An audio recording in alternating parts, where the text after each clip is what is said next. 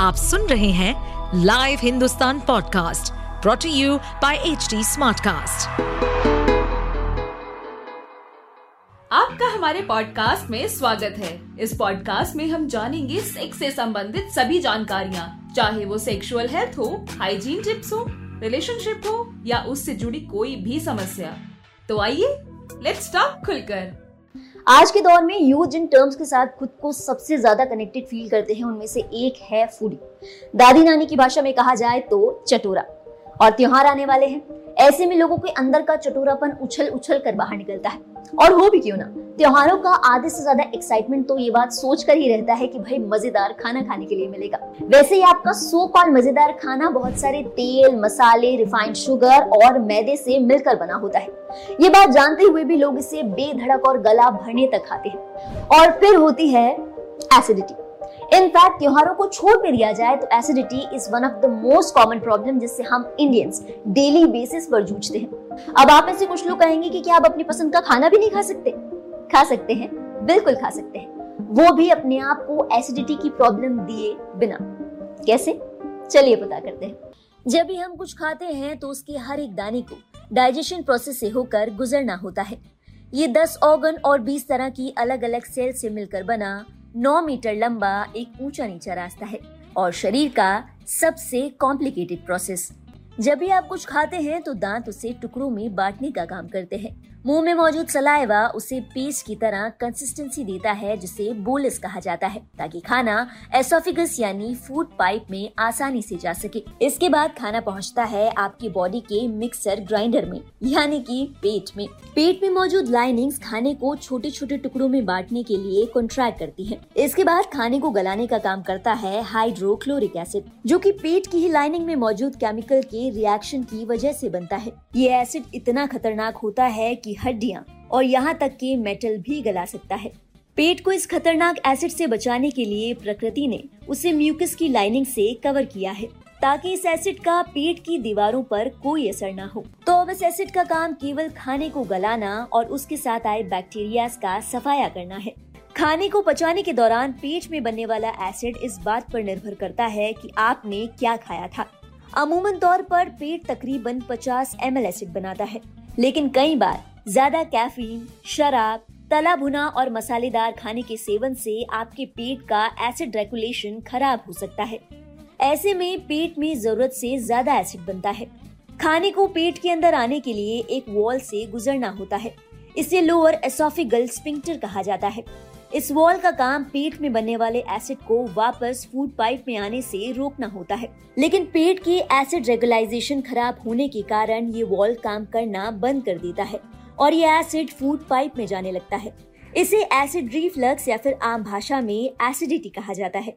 कई रेस्टोरेंट और food courts में अपने चाय कॉफ़ी और जंक फ़ूड के लिए ऐसे स्लोगन्स पड़े होंगे कि भाई वो प्यार है क्या जो दर्द ना दे। लेकिन असल में, अगर आप अपनी आदतों से बाज नहीं आते और अपने शरीर को लगातार चैलेंज करते रहते हैं तो ये दर्द आपको काफ़ी भारी पड़ सकता है। अगर आपने पेट की एसिडिटी को रेगुलेट करने के लिए लंबे समय तक कुछ ना किया तो एक समय बाद ये एसिड पेट की लाइनों को कुरेदने लगता है, जिसके कारण पेट में घाव बन जाते हैं, जिन्हें अल्सर कहा जाता है। यही नहीं, एक समय के बाद लोअर एसोफिकल स्पिंक्टर भी खराब होने लगता है। पेट का कुछ हिस्सा डायफ्राम के बाहर आने लगता है, और ये एसिड बार बार और लगातार आपकी फ़ूड पाइप में दाखिल होने लगता है। इसका नतीजा ये होता है कि फ़ूड पाइप का निचला हिस्सा डैमेज होकर सूज जाता है। इसे हाइटिस हर्निया कहा जाता है। इस केस में एसिडिटी की प्रॉब्लम उम्र भर रहना बहुत आम बात है। कई केसेस में ये फेफड़ों से संबंधित बीमारियाँ और निमोनिया का कारण भी बन सकता है।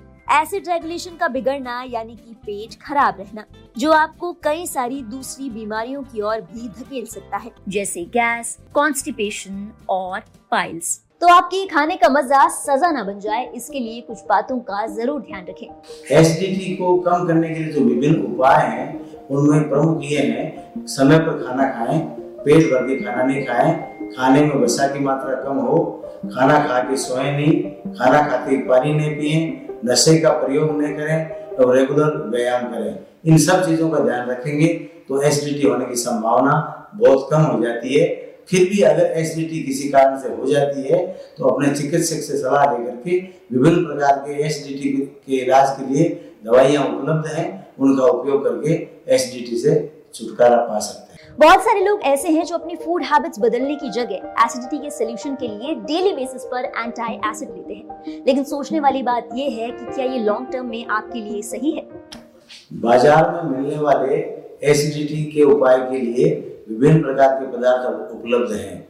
ये कितने कारगर हैं? जहाँ तक इस प्रश्न का सवाल है, यहाँ मैं बताना चाहूँगा कि ये पदार्थ तात्कालिक रिलीफ के लिए तो ठीक है, परंतु इनका लंबे समय तक उपयोग न तो एडवाइजेबल है और न ही ये लंबे समय तक फ़ायदेमंद है। चलिए अब समझते हैं कि एंटी एसिड आखिर काम कैसे करते हैं।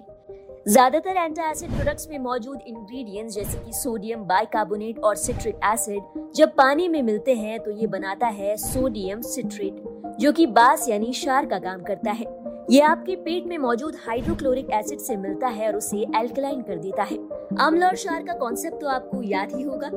इसी के साथ इन इंग्रेडिएंट्स की रिएक्शन से बनती है कार्बन डाइऑक्साइड जो आपको डकार लेने पर मजबूर करती है। इससे आपको छह सेकंड में राहत तो मिल सकती है, लेकिन ध्यान रखिए कि एक टेम्परेरी सोल्यूशन है। और ये किसी भी तरीके से प्रॉब्लम की जड़ पर काम नहीं करता। तो त्योहार का जम कर लुत्फ उठाइए, लेकिन अपना और अपने पेट का ख्याल रखें, ताकि बाद में आपको ऑफ़िस में जाने के बाद परेशान ना होना पड़े, क्योंकि इस लंबी वेकेशन के बाद सिक लीव मिलने से तो रही। इस पॉडकास्ट पर अपडेटेड रहने के लिए हमें फॉलो करें एट एच डी हम सारे मेजर सोशल मीडिया प्लेटफॉर्म्स पर मौजूद हैं। और और ऐसे पॉडकास्ट सुनने के लिए log on to W W W dot H D smart cast dot com